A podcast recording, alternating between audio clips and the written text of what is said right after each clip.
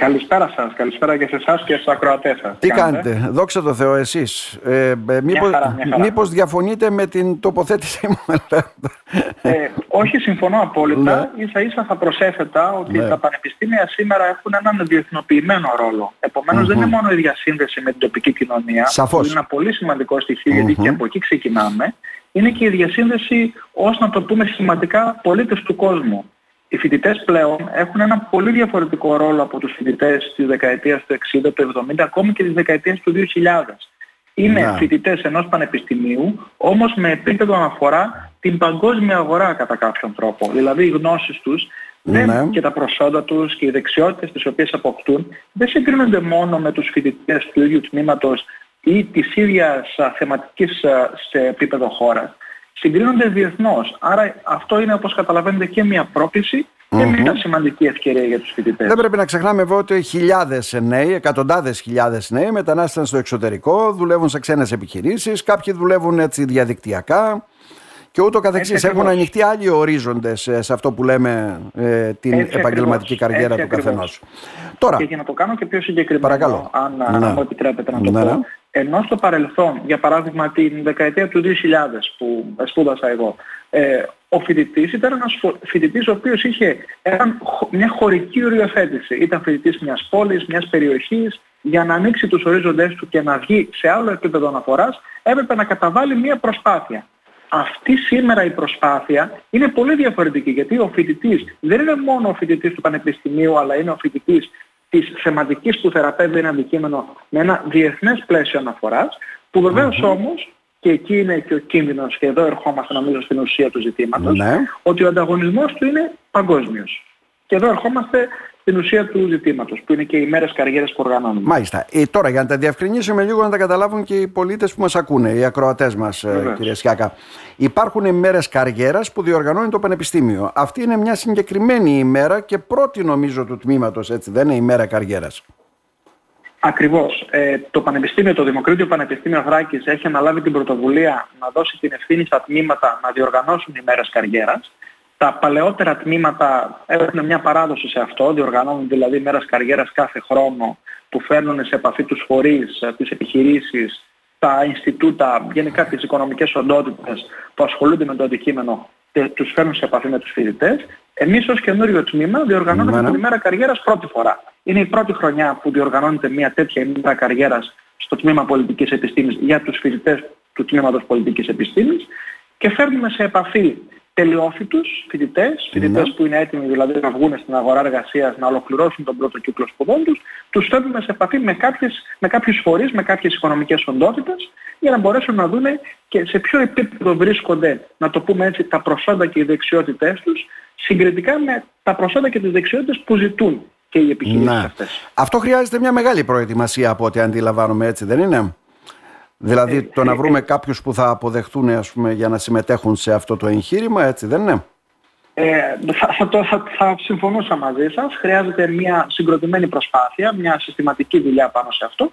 Κυρίως όμως επειδή ακριβώς είναι η πρώτη χρονιά, όπως καταλαβαίνετε, ε, το πρώτο βήμα είναι να γίνεις γνωστός. Δηλαδή εδώ το βασικό μας α, ζήτημα το οποίο αντιμετωπίσαμε ήταν ότι έπρεπε να απευθυνθούμε σε φορείς που ενδεχομένως δεν γνώριζαν επειδή είμαστε ένα καινούργιο τμήμα, δεν γνώριζαν ναι. αυτή μας τη δραστηριότητα, έπρεπε να τους προσκαλέσουμε και είμαι απόλυτα αισιόδοξος ότι και η πρώτη χρονιά θα έχει μια σχετική επιτυχία, αλλά κυρίως, και εκεί είναι το στίχημα, η επαναλαμβανόμενη ε, διεξαγωγή τέτοιου, τέτοιου είδους δράσεων να έχει την δέουσα προσοχή και επιτυχία. Άρα θέλετε να μας πείτε ότι δεν θα είναι το πρώτο βέβαια, θα γίνεται με ανατακτά χρονικά διαστήματα κάθε χρονιά έτσι με τους τελειόφυτους όπως Αυτό λέτε. είναι το στίχημα, ακριβώς, αυτό είναι το στιχημα Αυτό είναι το στίχημα και ουσιαστικά η θεσμοποίηση είναι το κλειδί της επιτυχίας. Δηλαδή, όπως καταλαβαίνετε, ένας φοιτητής ο οποίος δεν μπόρεσε για κάποιους λόγους ή ενδεχομένως δεν είχε την δυνατότητα, απουσίαζε ή δεν ήξερε, δεν είχε καταλάβει τι είναι αυτή η μέρα καριέρας, να μπορεί να την έχει ε, του χρόνου ή κάποιος φοιτητής να μπορέσει να έρθει σε επαφές με επιχειρήσεις που ενδεχομένως έρθουν του χρόνου και δεν ήρθαν φέτος.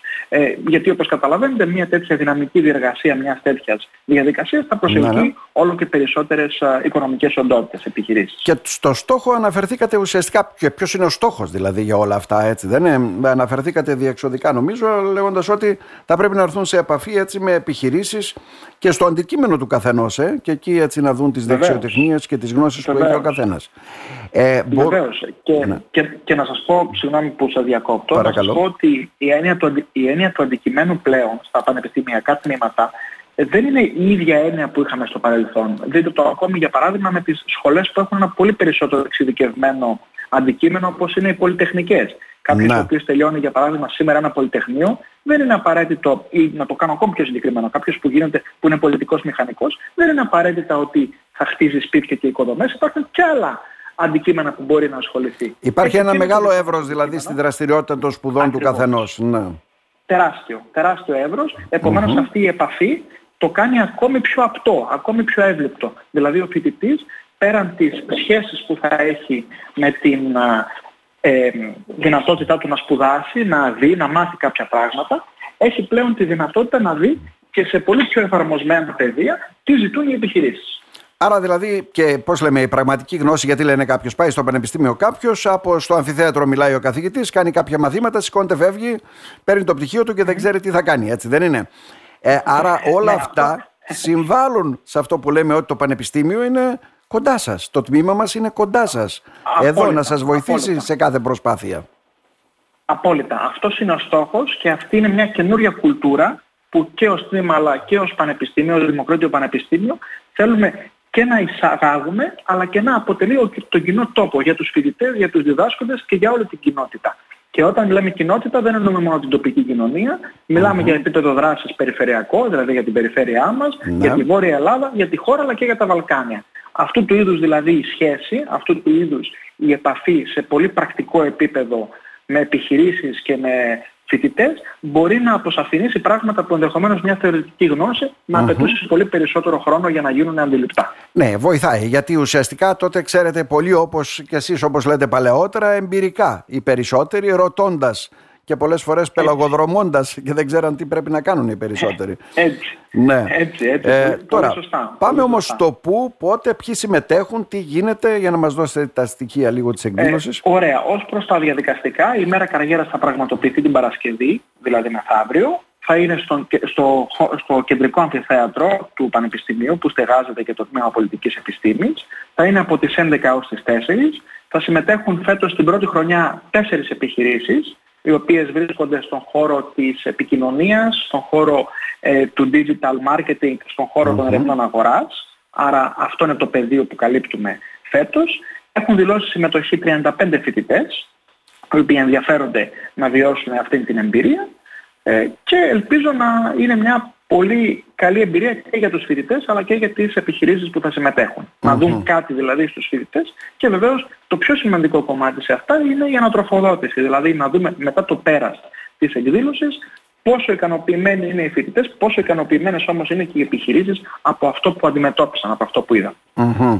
Ε, είπαμε βέβαια στην αρχή και εκεί θα ήθελα ένα τελευταίο ερώτημα να σας θέσω κυρία Σκιάκα ότι ουσιαστικά σήμερα οι γνώσεις είναι πολύπλευρες και δεν υπάρχει μόνο αυτό που λέγαμε παλαιότερα, η σύνδεση με την τοπική κοινωνία, όπως αναφέρθηκα έτσι στην αρχή της συνέντευξής μας και όλα αυτά.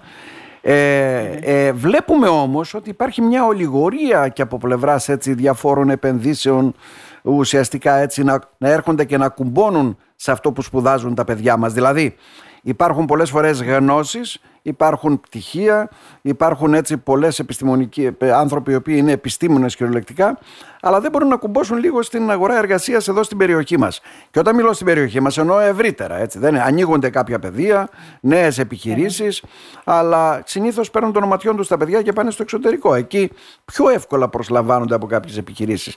Δεν έχουμε αυτή την ε, κουλτούρα έτσι, της καινοτομίας ή των, αυτών, των πολύπλευρων γνώσεων που έχουν τα παιδιά μας σήμερα. Ε, έχετε απόλυτο δίκιο. Βέβαια, συνάμα ανοίγεται και ένα τεράστιο πεδίο συζήτησης, που είναι οι ευκαιρίες που υπάρχουν και η αντίληψη της αγοράς και η ε, αντιστοίχηση, αν υπάρχει αντιστοίχηση σήμερα ανάμεσα στα προσόντα που τα παιδιά αποκτούν όταν τελειώνουν ένα πανεπιστήμιο ή ένα εκπαιδευτικό οργανισμό και αυτά που ζητάει η αγορά εργασίας. Ε, θα σας πω το εξής. Όντως, όπως το διατυπώνετε σε αδρές γραμμές, το αποτυπώνετε πάρα πολύ ορθά. Υπάρχουν πολύ περισσότερες ευκαιρίες στο εξωτερικό, περισσότερες θέσεις εργασίας και θέσεις εργασίας σε ένα πλήθος αντικειμένων. Στην χώρα μας δεν ισχύει αυτό, όντως. Και όσο φεύγουμε από το κέντρο των εξελίξεων που είναι η Αθήνα και πηγαίνουμε στην περιφέρεια, αυτό γίνεται ακόμα δυσκολότερο. κοινώς το πρόβλημα είναι εντονότερο στην περιφέρεια.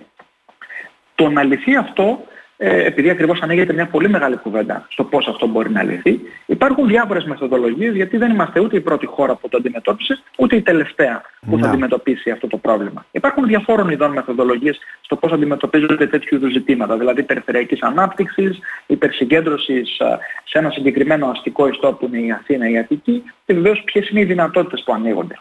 Εγώ θα σας πω το εξής και θα επιμείνω σε αυτό στις χώρες τις αναπτυγμενες τα πανεπιστήμια αποτελούν κέντρα και μορφωτικά αλλά και κοινωνικά και οικονομικής δραστηριότητας.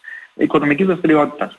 Είχα διαβάσει μια μελέτη πρόσφατα ότι το 80% των αποφύτων του Πανεπιστημίου της Οξφόρδης ναι. απορροφάται σε δραστηριότητες που έχουν επίκεντρο το Πανεπιστήμιο της οξφορδης Άρα θα σας πω ότι μία μεθοδολογία είναι η ανάπτυξη με επίκεντρο τα πανεπιστήμια, με επίκεντρο το Ίδρυμα εκτιμώ ότι το δικό μας ίδρυμα είναι σε αυτή την κατεύθυνση, το βλέπω να υπάρχει ναι, ναι. αυτή η κατεύθυνση.